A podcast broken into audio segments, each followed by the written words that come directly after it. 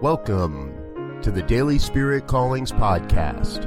I'm your host, Robert Brzezinski, and I invite you to join me every day as we explore an affirmation, inspiration, and call to action for your and life. today is April 23rd, 2018. Here is your daily spirit calling.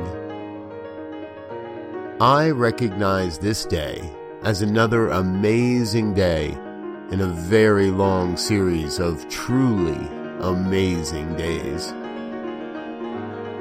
Each day is what we make of it.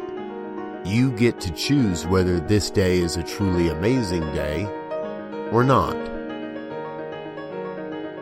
Today, you are called to experience every moment, every experience as truly amazing, as a gift of love and light in your life. Thank you for listening to Daily Spirit Callings. If you found value in this program, please share it with your friends. Learn more about Spirit Evolving Ministries at spiritevolving.com.